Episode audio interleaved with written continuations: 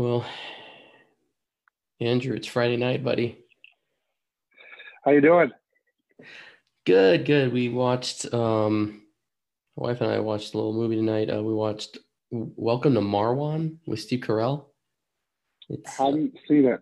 Yeah, it's like a. Uh, it was okay. It was a little weird. he's like this. Um, he's he's a basically a a, a guy who had gotten uh, beaten up at a bar, and so he loses all his memory. And and in order to cope with that event, he he was an artist before, and now he has to actually just do photography because the beating took all of his hand uh, movements away. Like he can't draw, he can't use his hands, so he takes pictures, and he takes pictures using using like little figurines and dolls that portrays basically, I think his pain or what he went through. So it's kind of a comedy. Uh, I don't Sounds know. way too artistic for me. it's weird. Yeah, it's very artistic. It's very weird. It's very, it's very like, you know, modern. You, you know, what you get from it, you can, whatever. Anyways, yeah. it was, it was weird. It was interesting, but it was like a and little it, long for me. But and it shows the benefits of not doing tax, right? You can sit back and relax and watch yes. a movie. Yes, I feel bad for my tax friends on on uh, tonight because I'm sure some of them are pumping out returns still through Monday. You know, yeah. I. I I would never wish for a Monday to be the due date. I would wish for Friday to be the due date for everybody because then they have then they can just end and it ends with the weekend. But now, this whole weekend we've got friends working through returns. I mean, your firm must be busy right now. I'm assuming. Well, we are busy, but uh, so we have April 30th as a deadline as opposed to April 15th. So we've got a few more weeks. Like it's busy, and it's just going to get busier. Uh, you know, I feel sorry for people like Hector. Um, yeah. Who, who's uh, you know not only got tax season but also is moving into a house like perfect timing, Hector. let's move. Let's move our homes on uh, the Friday before the due date, tax due date. Hopefully, everything is going smoothly, and he's actually all done and just having a beer and relaxing somewhere. Yeah, I hope so. But I think he'd he'd be on on this show if that was the case right now. if he was relaxing, I'm sure. But yeah, moving. That's probably true. Moving takes a toll. That's true. Moving can yeah. take a toll. So, um, I think tonight we wanted to talk about uh, we wanted to talk about now that quarter one is over, and you know even tax season being over, quarter one's over, tax tax season's over. Uh, what can you what can, what do you advise your clients to do about Q1, and how can your firm or your clients maximize the remaining three quarters of the year? Right, so we're already three months, three and a half months into the year, which is nuts to think about. I mean, it just flew by so fast. We've mm-hmm. got three more quarters for your firm, for your business, for your year, for your life. What are the things you you you can do, your firm can do, and you advise your clients to do? So why don't you start? When, what, you guys any bright ideas of some of those things of what those uh, could be? Yeah, well, I think there's there's always for me there's more things that I can possibly there's more things to do than I can possibly accomplish. Um, so, and you know, especially right now when we're a little bit heads down on with the tax stuff, um, but it's for us, it's it's instead of thinking about all the things we can do, it's sort of whittling it down to our three rocks. And I think that the this is something I got out of uh, the entrepreneur's operating system, which was uh, recommended to me by um, oh, who was it who recommended it? I can't remember. Anyways, um, and I don't know if you read it yet or or or know much about. Yeah. Yeah, the EOS. Yeah. And so getting, I love that that analogy that they talk about the EOS about life being full of rocks, sand, and water. Yeah. And and and if you if you deal with the water first, which is your day to day interruptions, and then the sand, which is all your tasks, and then try to get to your rocks, which are your big goals and accomplishments, you can't fit everything into the glass.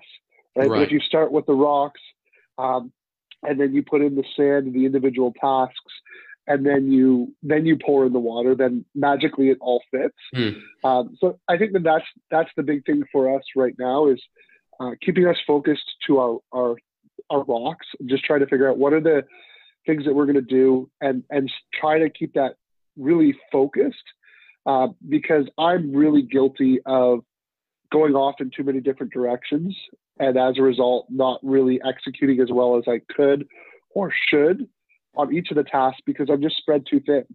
Uh, so that's really what I think the first quarter is, should really be about is sitting down and planning those rocks mm. and figuring out what your objectives are going to be.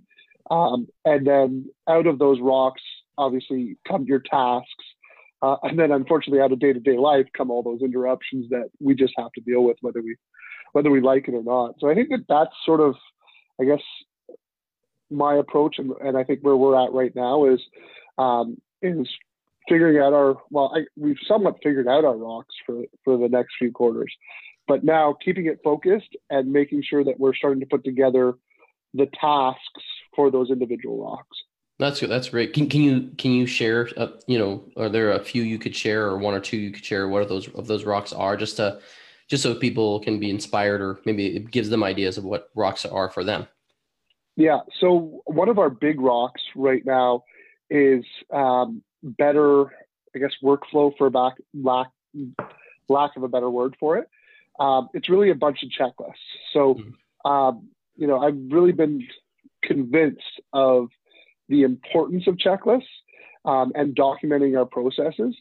So the the key thing that we're really wanting to do over this year is take all of our process, um, create a set of checklists in in the CRM that we use, which is Infusionsoft, um, and then tie those checklists um, back into automations and workflows within our system, as well as not only tie them back to the um, automations and workflows, but tie them back to the training so that uh, you literally can go into any one of the checklists that we have um, and there'll be a series of steps and we're trying to keep that to no more than 20 steps uh, per um, per checklist, which hmm. actually sounds like a lot, but we really are struggling to keep it only to 20 and then having this to separate it out. Um, and then keeping all the training that we have uh, down to 15 minute videos because we'd had a lot of videos in the past that we um, kept in a repository and that were available for people to use, but hmm. people really they weren't using them because they weren't digestible. Like they were you know, an hour or sometimes two hours going through the entire process. Well, this is how you do it from start to finish. And what we found is that just wasn't really digestible. Um, and wasn't didn't really work for us as far as onboarding and training as well because when we did that and gave it to someone it's still like every file is as we know slightly different and has its own unique curves so not every file is the same so it doesn't necessarily teach them. A lot of it is like, okay, get in, get into the work, start right. doing it. Um, if you get stuck on an aspect of that work, then be able to find the support for that individual aspect. So the way we're sort of breaking that down, excuse me, is you've got the checklist. So you're literally going through, okay, have you done this? Have you done that? Yes, yes, yes. Oh, I didn't do that. Oh, how do I do that? Oh, there's the video on how to do mm-hmm. that. Um, so try to create that that level of um, uh, training and, and precision. So that's sort of one of the big objectives that we've had. Now, one of the things I'm really uh, excited about is uh, I don't know if you saw online, but um, um, Ninja Networks has launched a beta program of a new training system. Mm-hmm. Um, so we we were lucky enough to get into that that beta program, um, and that may I might ultimately pivot a lot of where my direction is is going on these workflows. I hope not, um, but we're we're lucky to be involved in that because you know the really the key and the point of this is better training and, and better uh, onboarding and education for the staff, as well as once they're trained and onboarded, the processes to follow to make sure that those tasks are, are being done. That's really that's really, really great.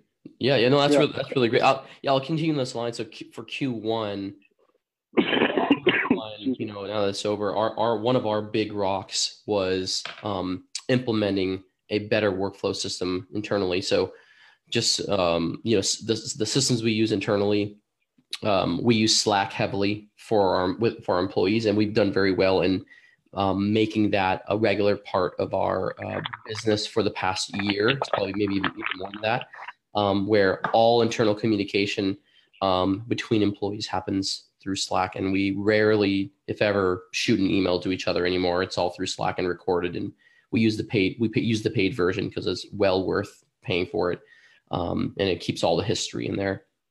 Um, we were when we started the firm and up until basically January, we were um, all using this templated Google um, Word document that we called the onboarding sheet, and it was how we documented everything when we onboarded a customer, how we documented all their processes. And then it also had all the important information. So then when an employee got sick or went on vacation or left, we had an, a kind of a master sheet of here's everything we do for this client. Here's how you do it. Here's where you go. Well, we right. wanted to get out of Google Docs. We felt like, okay, this is just not scalable. So yeah. I, I come to find out as I started looking at tools, I come to find out around November, December that half my team was using Trello on their own. They they were individually using it, and I did not know that. They just went signed up for the free version, and I went, oh. So I went to one of my employees and said, hey, why don't we start using Trello for onboarding? Why don't we instead of the onboarding document, let's create Trello boards and Trello lists and cards. Let's share these cards and boards with our with our clients if they're tech savvy enough and they can provide us information through these Trello boards. Um, and then when we're ready to bring them over to a bookkeeper transition to a bookkeeper, we just move the board over or assign the a board to a um, an employee, see how it works. Right. Well, the team loves it. The team's like, thank you. You know, they were already using Trello. I, I, I turned on paid Trello for all of them.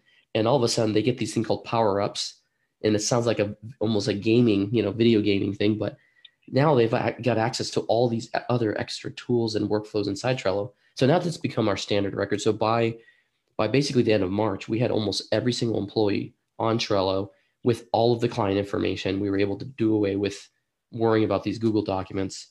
And now it's all mastered on Trello. And that workflow is just so beautiful because people can share how they're efficiently using it now.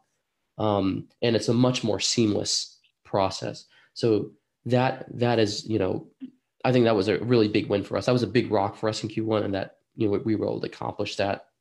Um, one of the things that came up while you were talking, Andrew, was when you think about Q1, um, you know, and maybe you guys haven't processed this yet, but off the top of your head, what are you the most proud of or excited about that would ha- that happened in Q1 for your firm?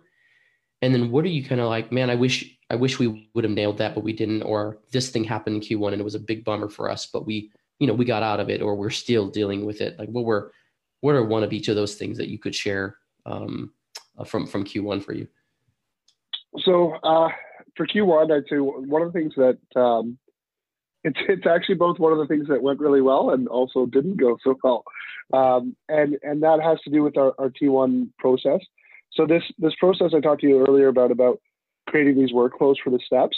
It, we started with our T1 season because that was um, eminent. Now, it was one of those things where um, we needed to do it. Uh, like everything in life, everyone's like, no, we shouldn't be doing it now. It's we're, we're in the middle of tax season starting. Don't do it now. And I sort of said, you know what? We just we're gonna have to eat the pain. Like we got if we if we just continue along this this same path of we're too busy, we will always be too busy and we'll never get it done. Um, so it, it's turned out to be, um, you know, one of the best things as far as we're getting into the process and we're figuring out how to do it. We're getting that documentation, we're getting that training. But like any new process, there were a lot of hurdles and hiccups and things we had yeah. to fix along the way and we did that at our busiest time of year yeah so it created a lot a lot of extra stress um, for us um, at, a, at a time where we were onboarding new staff as well. So we had three new staff. We we completely changing the T1 process. Um, so I think at, at, some points my staff were were ready to to pull my what's left of my hair out for me. Um, but on the flip side of that, it has created this level of process and documentation. Um, and then what I what really makes me happier when, when I'm like really proud of what we're doing there is when the staff turn around and come back to me and they're like, okay, can we add this? Can we can we add this to the workflow?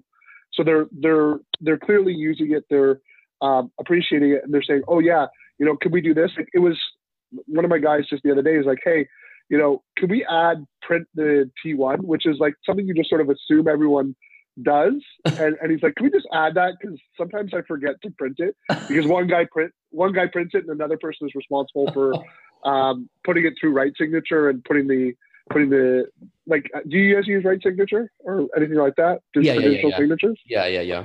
So, so you know you have to put the overlay.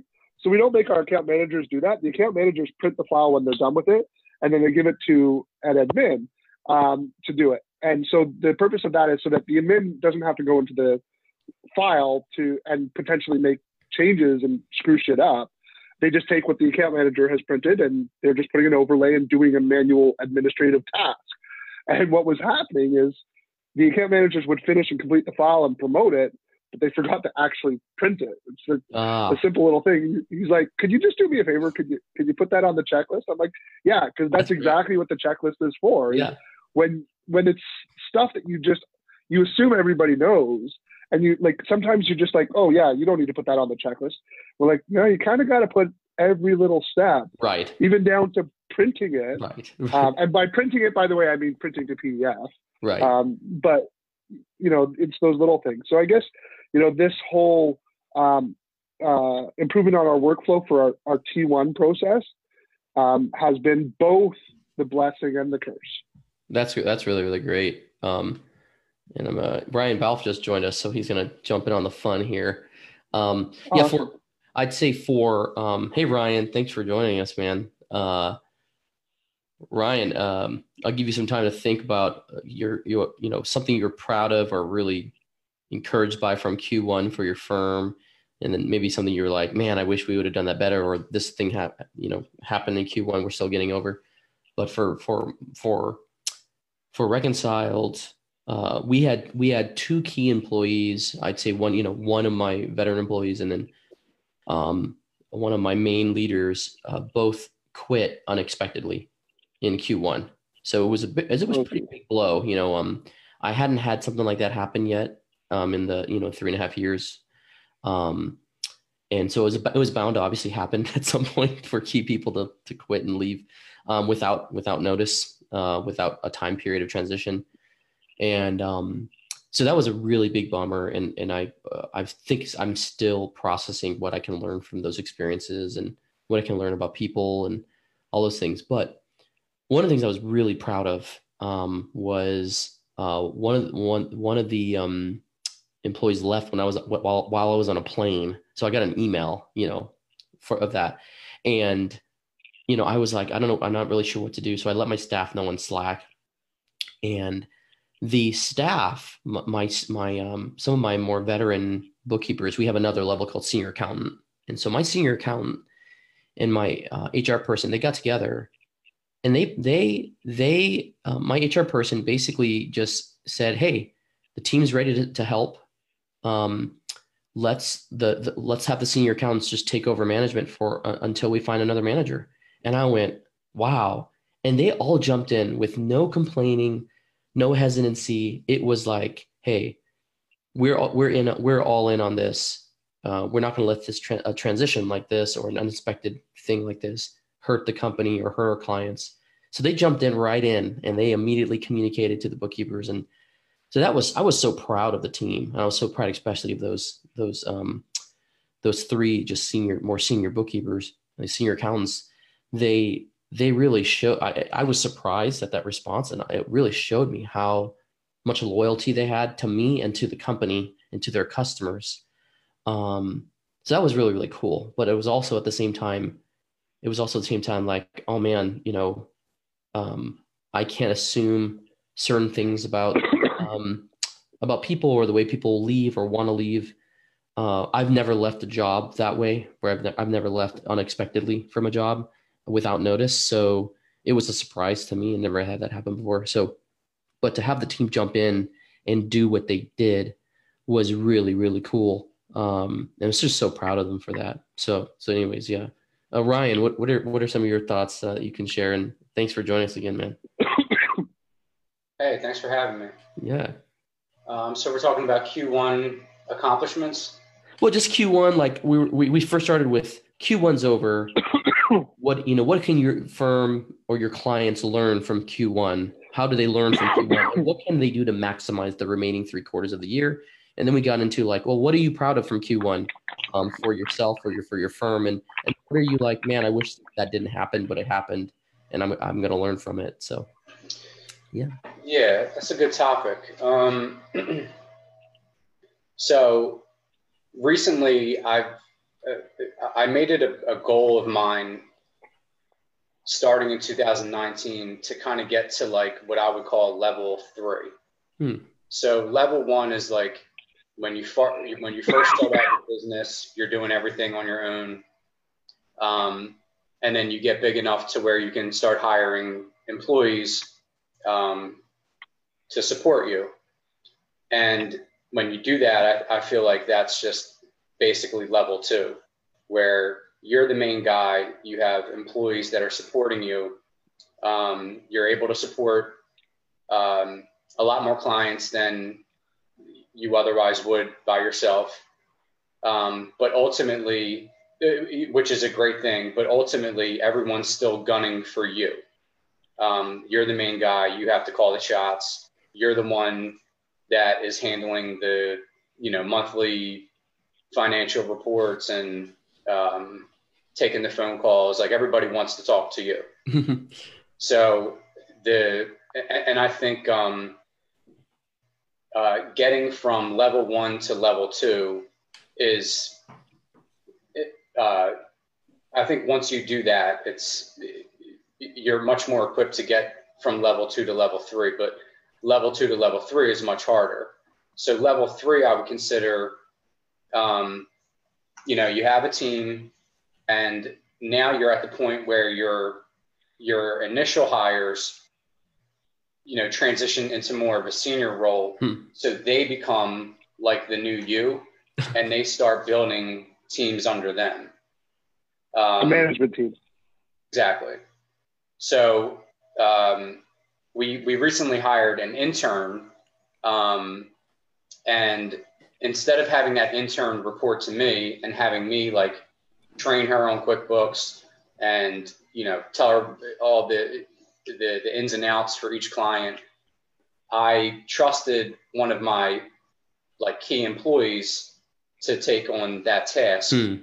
And that was probably the most nerve wracking thing because like for six, seven years, I've, I've always had this like control and it was hard hmm. to let go because I was always afraid that, you know, like somebody wouldn't be able to do something as good as I could. So it was like hard to, to you know, uh, give that, er, you know, it was hard to develop that trust or whatever. But 2019, I said, you know, let's just go for it. Hmm. And um, it worked out really well. Or That's it's working out really well so far. So, you know, there are definitely a bunch of clients of ours where I have very minimal input. You know, like there, uh, I would be surprised if I had to talk to them um, more than once or twice a year, which is that's a, great. Because and, and, we're not like fully at level three, but um, now that I know that it it has potential, I'm I'm much more, you know, uh, bullish on the future of Q Pros to where now we can get we can um, make level three as efficiently as efficient as possible, and then maybe even in 2020 start talking about level four wow. to where I'm like almost completely removed and I can do other stuff. That's um, great. Yeah. So the, the those levels I just made up on the fly, but that's that that's pretty much like how that's loosely how I would you know describe it. Man, so that's that's awesome. That's awesome lesson level. I, I never thought it through that way, but you're totally right. Like that hurdle level one to level two, and then that hurdle from level two to level three, it means it's actually, I, I think the person that needs to be worked on is yourself the most. Like you just you just shared that. It's actually not your employees that are worked on. It's you. Right. You know, it's it's your own beliefs in your people that you just hired now, right? It's your own trust in your the business that the business is bigger than you mm-hmm. and um, and and and it's a belief that that people want to step up to the plate if you give them responsibility, and it's also the acceptance that are you going to be okay if they fail? Right like you're going to be okay if they fail. Right. And that's that's a really great that's really great lesson ryan. Like that's yeah because if you think about it like I, I, failed many of times when i first started. I didn't know what i was doing. But like it worked out. Like mm-hmm. you know your clients forgive you. They know that if if you if you convince them that you're dedicated enough to your craft they know that if you make a mistake you'll never make it again. You'll you know you, you'll fix it immediately and you know that that's going to happen with the employees that you hire no matter how how good you train them they're always going to make mistakes so um, I, I would say like if if they're trained very well and they have a year and a half into this and and they show a passion for what we're doing i think that they're definitely more than equipped mm. to you know be those level two uh, pioneers. Yeah, and I think that's the key to, to building a sell a saleable business. Oh, yeah. It's funny we um we, we just recently joined a program called Value Builders by a guy named John Warrillow. I don't know if any of you guys have heard of him. He's got a couple books out there, and one of his books talks about that exact issue. If, if you want to build a sellable business, you've got to get out of the way of the business. Like you've got to you've got to let go. You've got to release. Um, and he talks about exactly what you're talking about, about going through these different um, phases. Of first, you've got to listen to Christmas songs in the background. Sorry. Um, yeah. So yeah, the, the is a business where you have to first, you have to end up replacing. You you can't do yeah, everything. Yeah. You can't do everything, right? Yeah, and you got, and then and then you go from just finding someone to replace doing the work to having those people become building a management team of people who are going to manage multiple other people. Um, and that's that's exactly he didn't call it the three levels or or, or I guess did we get up to four? I think we got, we might have got up to four, right, Ryan? Uh, but it's you know you're hit the nail on the head that if you want to build a sellable business, you really got to get out of the out of, out of your own way um, in order to do that. I can I can already picture the Balf Leadership Institute where he is teaching about these levels of of change in leadership and and he's got a book and a webinar and a TEDx talk. I can see it all happening right now. It's it started tonight. We we saw heard it first tonight on this show. this is the inauguration. Yeah. This is the, yeah. This is the inauguration. Well, that's well that's four, really, really four cool. steps to, to success, right? four four levels to success. Yeah. So, so level what, up, right? The level up. So so what does you know Q1's over for everybody. You can't we can't rewind the clock. Okay, so you know whether we like it or not for everybody, Q1's over.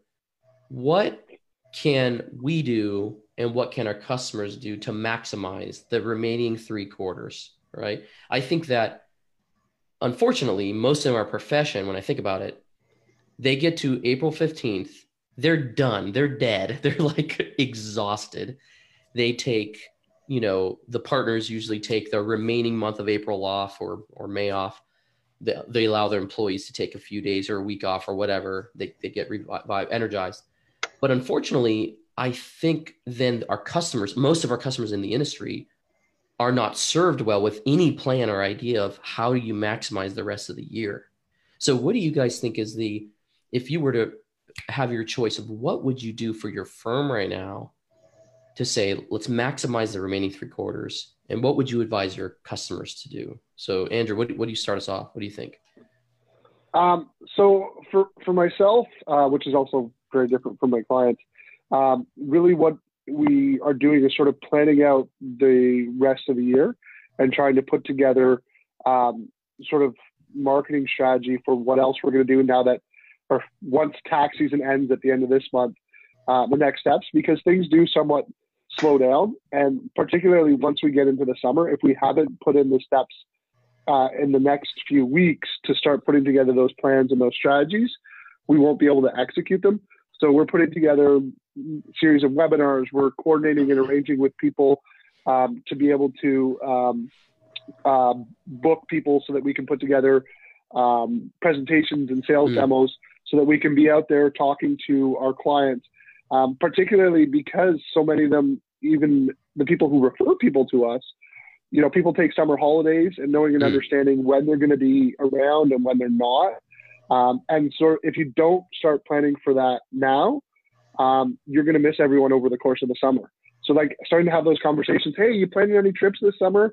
And like totally casual banter, but it helps you set up for like, okay, you know, my key guy at Procom is going away from, you know, the middle of July to the end of July. So okay, let's let's let's go over and talk to, uh, you know, the TES guys in July and sort of get that that plan so that your summer doesn't dry up because you haven't planned for what's actually going to take place over the summer. Um, you know, and then also like, you know, booking those like golf outings and stuff like that, which uh, are a bit of fun, a bit of business, a bit of everything. So just starting to put those plans together. That's great. That's um, great. Right. Yeah, Brian, what what what kind of advice do you have and um, for the remainder of the year? How do we maximize the next three quarters? Yeah, I, I would agree that the the theme, the underlying theme, would be, you know, better planning. Um, I think that there are two things that uh, would be beneficial um, when analyzing the next three quarters. One is more of a long-term vision where, you know, we, we take a step back and we look at, um, you know, what we what could have we done better at the end of the year to prepare everybody by January 31st mm to get all the 1099s in, um, to make sure all the W 2s are filed. Like basically, you need to have everybody's books closed out by January 31st, um, which is tough. Right. So, and, and we've never been able to um, come up for any air in January. It's always come down to like the last hour where, you know, we're just scrambling. So I definitely think that um, we can do a better job of of preparing that in Q2, Q3, Q4, um, so we don't have to scramble in January. Um, so that's something that I think uh, we'll work on after you know all this craziness in April dies down, and then so your post action your post action reviews, right? Right. Exactly. And then or two, a, from a sales perspective, um, we get to, to make matters work. It's a good thing and a bad thing. The good the good thing is about Q1, um, we get most of our leads. This is when we pick up the majority of our clients. So not only do we have to like you know close out the prior year and deal with all the the, the year end financial reviews, we're also responsible for onboarding new clients. Yeah. um, so I've been like, you know, strategically, um, I, I don't know how to explain it, but I almost try to like uh, delay the onboarding right. of new clients. Like normally, a new client comes in, even even if they're a good client or a good prospect. Normally, you know, it's okay. This is what we can do uh, uh, let's get started right away. Here's the proposal. Let's, you know, we'll start now. Now it's like, okay, I'll, I'll, I'll send you the proposal. Um, uh, I'm traveling tomorrow, so I'll put something together over the weekend, and then I'll wait till like Tuesday to send it to them.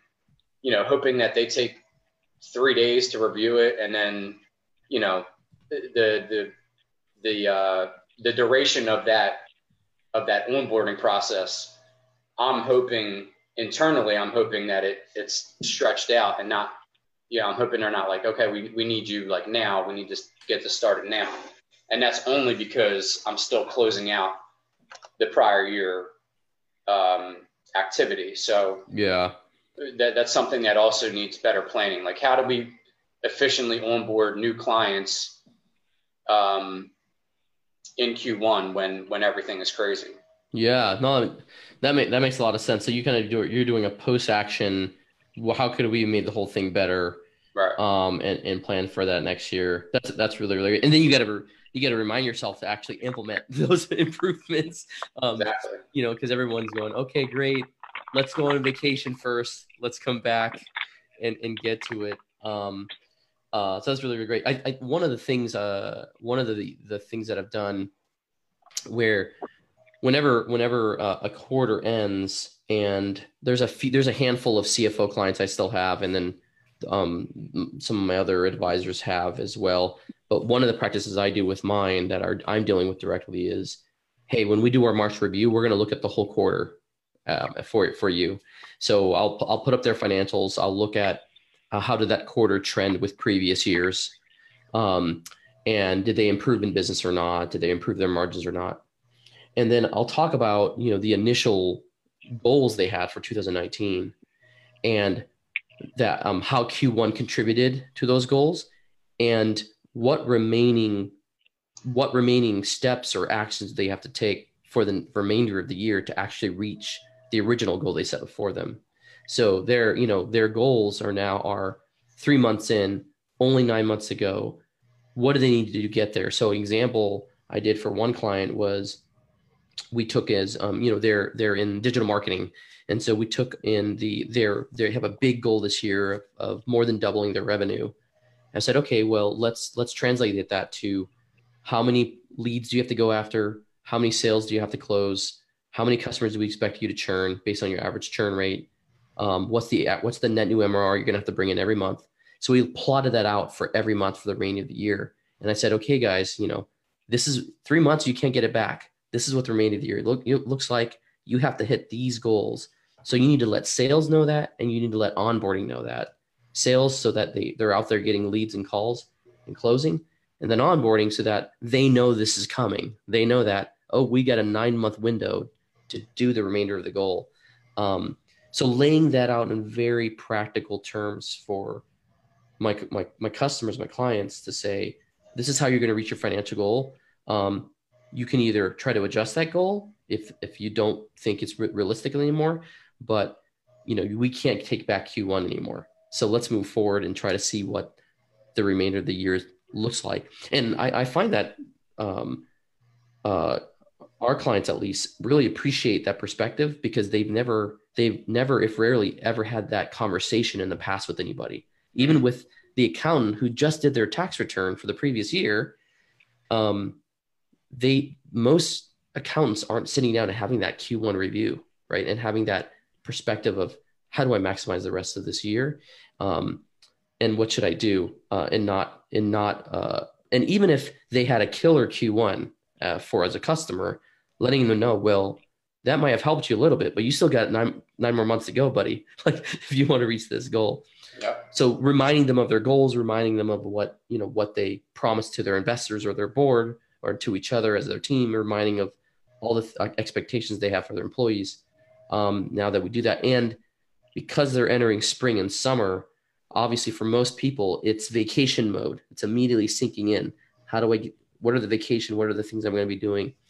so trying to get them out of that and saying no you know do you really want to reach your goals let's work on that together you know let's work on that together um any other yeah, thoughts love, andrew yeah well i just love i think that that's so key is like okay you've had this first quarter what worked well what didn't work and what are you going to change so that you can you know improve on even if you had a great quarter in that first quarter how are you going to improve on that so that q2 q3 and q4 exceed what you did in Q1, no matter how great it was or uh, unfortunately how bad it could have been. what What's the number one reason? You know, Q1. You mentioned this, Ryan. Q1 tends to be the time when a lot of customers switch accountants mm-hmm. or switch bookkeeping firms. Um, so there's a lot of leads that come in, and at the same time, it's the busiest season for most accounting firms and even bookkeeping firms. What What is the um, one one or top one or two reasons during this particular season that customers tell you they're transitioning to you um, and let's ignore obviously i just started a business right so let, right. ignoring that um, if you think about the ones that are actually transitioning from another accountant and even ones that are transitioning from solid accountants which i find still happens what are the one or two reasons you you see that happening uh, during q1 hmm. Good question. Um, from my experience, an accountant switch would be would normally be the result of the uh, client is interested in kind of moving their business forward, mm. and the accountant may have done a perfect job for them um, as far as preparing their taxes and and uh, you know maximizing minimizing their tax liability for and and they could be could have served them well for years but they just weren't forward thinking or uh, you know equipped with the technological skills that uh, you know m- more modern firms have. Um, so maybe they're they're they did some research and they're they're just looking to uh, you know get up to speed with with technology and and uh, interested in, in utilizing tools that can help them grow and scale their business. So who better to, to contact than you know us mm. firms like ours that that you know can help them out with that. Um, the only other reason why somebody would uh, switch accountants is if they think that their previous accountant was charging them too much. so they're probably like the scope creeps, the the penny pinchers that you you might not want anyway. So it's important when when they do say I'm switching accountants or or thinking of switching accountants to ask them, well, why? Because if it's because of price, then you might want to second guess taking them on. That's really great. Yeah. How about you, Andrew? What what do you hear? I mean, obviously, you might you guys probably get a lot of new clients during Q1. So yeah, what, yeah. What do you hear? What's What's interesting for us is we don't really have this Q1 pressure that you guys have, just because our our tax system is is different. Um, so it's sort of at least for the corporate stuff, it's really spread across the year. Obviously, we have a number of onboardings for for personal tax, but you know that's really not our focus, and um, so it's not a huge influx for us. But throughout the year you know, we have the same, or we get clients for, you know, who are switching for probably the same reasons most people do, which, you know, Brian talks about price. We, we've seen that and Brian's absolutely right. Is like when someone's switching for a price, for price, I'm not sure I want them. You know, sometimes like it is crazy. It's just been fees in a balloon. And, um, you know, the question is, why did they balloon? Like, was it, was it really the accountant's fault or was it, you know, just the fact that you dropped off a complete mess and then you know called the accountant every five minutes saying where's my books where's my books where's my books um, which we we've gotten. But i'd say that the number one reason that i hear over and over again for the reason that people switch is my accountant's not responding to me. And you'd be amazed at how many times i hear that. You know i've i've called my client and, and because i guess we all get into the weeds right? You know and what also often happens is that as firms grow um, they become too busy to be able to effectively handle their, their client base. Um, and then they end up starting to lose those clients because they're not responding. Um, and so that's probably, I'd say, the number one reason that I hear that people switch. Um, yeah, I, I, do hear cost, but I'd say that's number two to my accountant's not responding. Mm. And then maybe number number three, which we still see a lot, is my accountant's retiring. Oh, and he had, yeah. he's he's not he's not actually transitioning to anyone else. He's just retiring, so I need a new accountant, which I've seen a number of times in the last, more so recently, um, as more and more I guess boomers are starting to finally, um, you know, retire. Yeah, well, we get that we get to us us youngins get to benefit from the retirements of these other practices. That's that is a uh, yeah, I, that you're right. That I've heard that one. We had we had a we have a local guy here that he's um he all of a sudden stops doing payroll processing, and so there's all these customers coming around going, well, we need somebody to process payroll, but we might as well just take bring over the bookkeeping too, because why would we just why would we have that split up? I'm like, that's interesting. So you know we were yeah. able to take it take advantage of that or take uh, granted for that. Um, but that you know that I, I would say that uh, the customers customers coming over um, because their accountant's not responsive. That was an that's always an interesting one to me. Um, what what is it about responsiveness? What what is it that is because wait, I, I hear I do hear it often too. What is stopping or preventing accountants from responding in a timely manner that would that would prevent them from losing their customer? Is it they don't know how to automate the response, or like what is it like that seems to be think, this common thread? I think it's setting expectations. Is that I think that the big problem is that people are expecting immediate responses and they sometimes come with complex tax questions that need research. Like, I, I don't even, maybe it was even Ryan who was talking about this. Is like, you asked me a complex tax question and they're pissed that I didn't respond to you within 15 minutes with the answer. Like, I got to do a bit of research. Um, but part of that is also, I guess, you know, again, with setting expectations, replying back and saying, hey, this is going to take a little bit more research. Um, let me dive into it and I'll get mm. back to you in a couple days or a week. As opposed to, I think what happens is people are like that, and, and this is something that I've done myself is I'm like, okay, that's a t- that's a complex issue. Like when I'm going through my inbox, and this is something I had to like like forcibly change myself from doing because what I would do is I would go through and be like, okay, I can answer this in five minutes, so he's getting a response. This is going to take me a bit of hour, like over an hour of work or whatever it is. So I'm going to put this in my to-do list. And what happens is that that goes into your to-do list, but that mm. to-do list is constantly growing, right? Right. right. And and so if you're not immediately replying back saying, "Hey, got your email.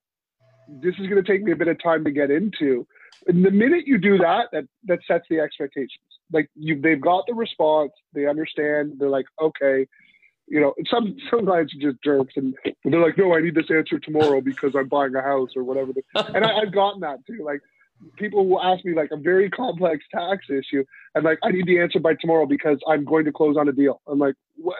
You can't give me like 24 hours notice on April 29th that you need me to do a couple of hours of tax research. Like, how am I supposed to deal with that?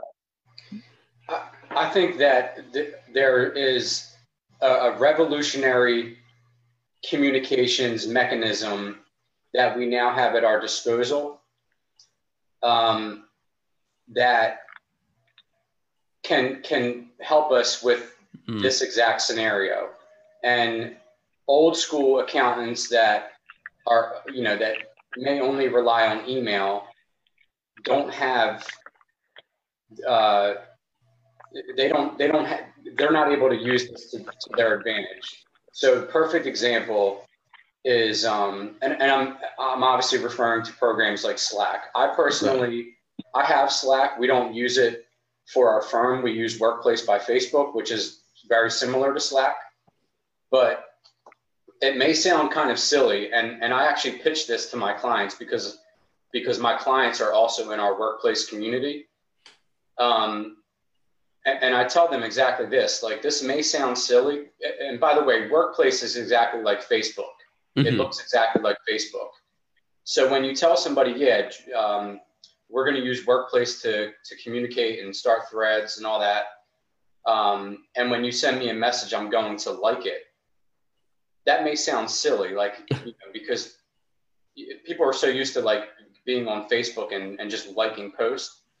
But the power of a like in either Slack or Workplace, right, is is so key because for for for Andrew's example, when when uh, uh, a client emails their accountant, you know, I, I need this, and, and maybe it's a complex task where you, it requires research. It's going to take you time. You can't just answer it immediately.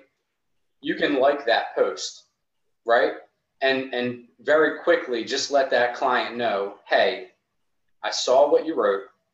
Um, you know, I'm acknowledging it, and and if you prove, it doesn't take you long to prove to the client that like, if if you like their post, and then within 24 to 48 hours, you actually respond to that to that post to their question, then they are programmed going forward that whenever they ask you a question and they see that you like it, they know that you're taking care of them. Mm. So it's very annoying. Uh, uh, you know, we deal with a lot of every all of us deal with a lot of emails.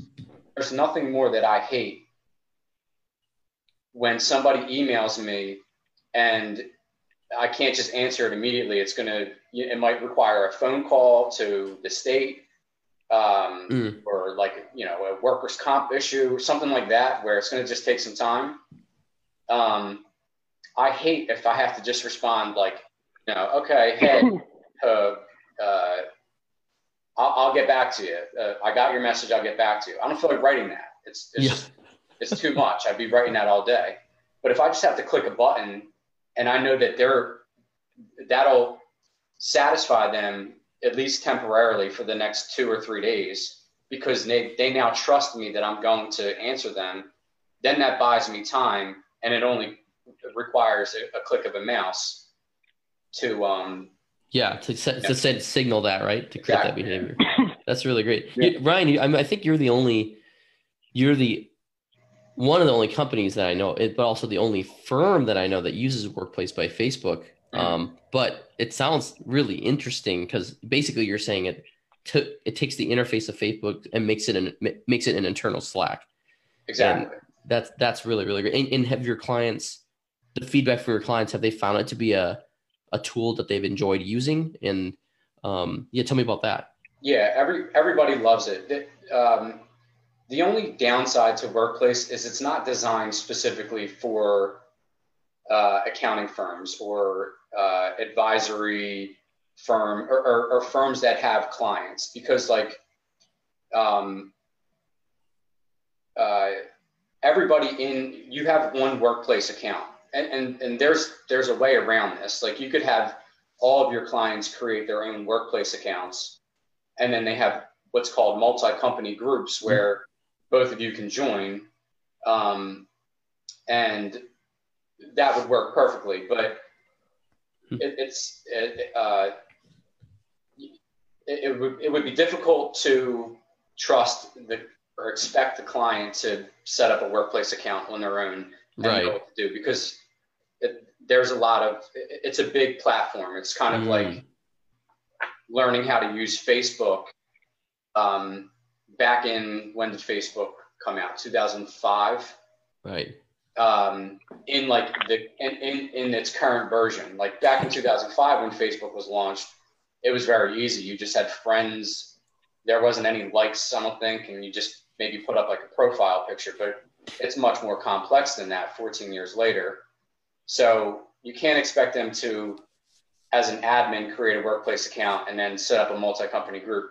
So I just said I'm just going to add everybody into my workplace account but now my clients can they can see each other they can see each other's profiles Mm. but we do have groups like and all the groups are secret and only like you know my team and i and that client are are members of that group Right. um, but sometimes uh, a client will make the mistake because you actually have your own wall too, like a, your own profile. And if they don't post their question into the group and Ah. they post it into their, like just onto their wall, then anybody, everybody else can see it. And it only happens a, a couple of times. And it's nothing, you know, it wasn't anything serious. But if everything's set up perfectly, um, I think it's a brilliant idea to have all of your clients under one roof, and um, it definitely reduced our email um, clogging, I guess you would say. Yeah. Like I, I received less emails. Some clients only communicate with me on Workplace now, um, and it, it's kind of just like this big universe. I think Workplace is. It was definitely built for more like enterprise level companies and not for small businesses. And it also, I believe, it launched in November of 2017. Ah. Um, and and they initially targeted UK. They didn't really Oh, Um, interesting. market it to the US. But for whatever reason, I got like invited to the beta version. Like, so I, I've been a member since like day one. Um, and they recently announced that they're going to start um, uh, like programming it or, or modifying it to, to fit the mold of, of a small business environment rather than a big enterprise. But I will say, like, and, and there are really big companies on there. I think United or um, not United, um, uh, a, a big airlines on there. Walmart is is a workplace. Southwest. Um, and it, it's not going to happen overnight, but in a perfect world, if you have all of your vendors in in a, a platform like Workplace, then you can essentially eliminate email. Right. You know? And like there the, the the power of of liking and commenting, I think is so critical. Um, for for many reasons. Even though, like I said before, it sounds silly to like in a business environment start liking people's posts, but I think it, it has a lot of power behind it. Oh yeah. If, if, you have all of your vendors um, under one roof and partners and all that, I think I think uh, efficiency in the workplace will will maximize, you know, a hundredfold.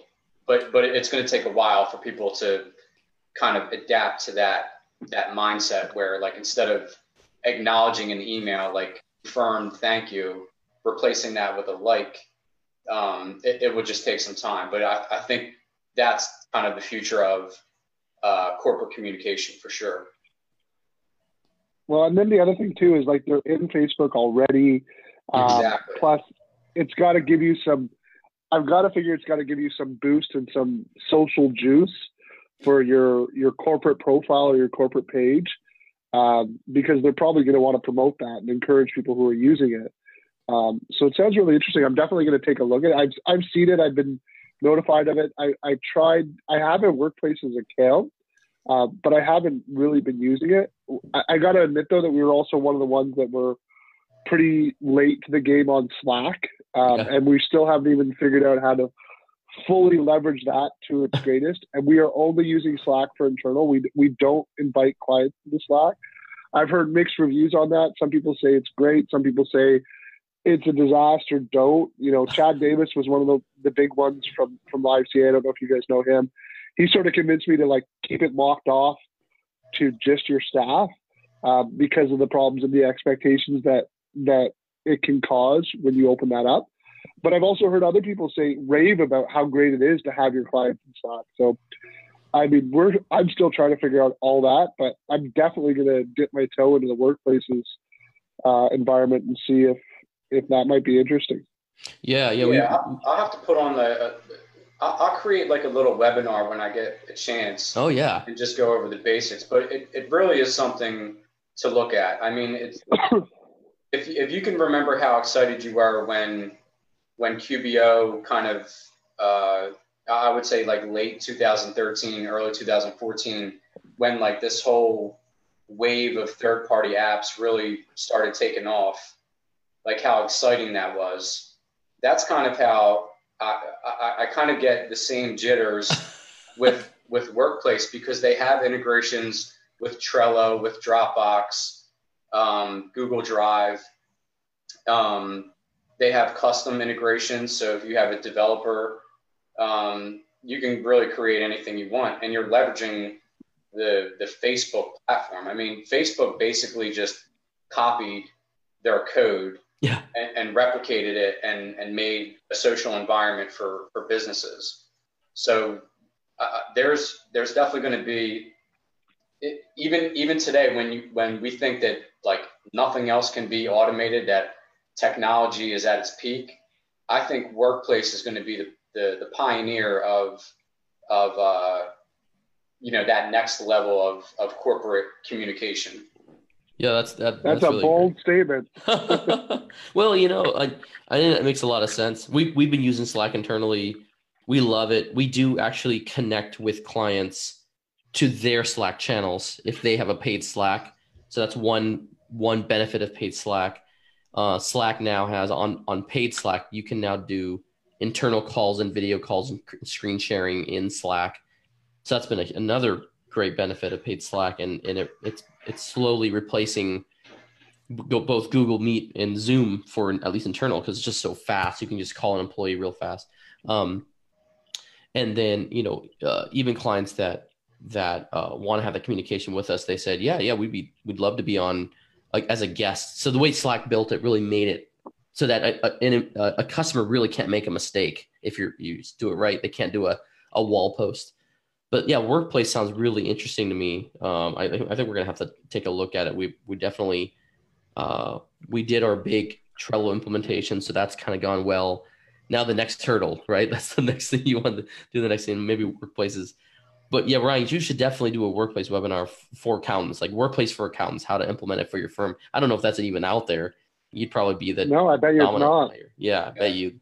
Bet you you'd have a lot of interest um, if you were able to show people how to do it well in their firms. Right. Um, you can yeah. grab all, all Hector's YouTube followers. yeah.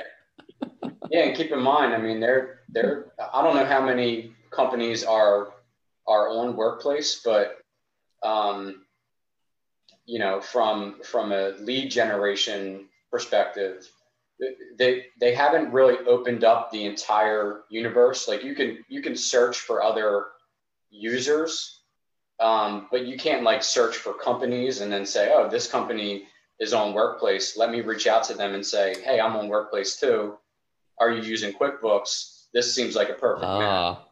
But like, I, I think once they open up that up, there's going to be a really big pool of prospects um, that would appreciate if their uh, accountant is oh yeah is on workplace as well because it's an easy transition. Oh, One yeah. other thing, real quick, and Andrew, you you um, you you reminded me uh, about like how easy it is to kind of um, kind of just roll workplace out because everybody's used to Facebook. For new employees, they pick it up immediately. Like the mm-hmm. new intern that I hired, I was like, all right, we use a program called Workplace.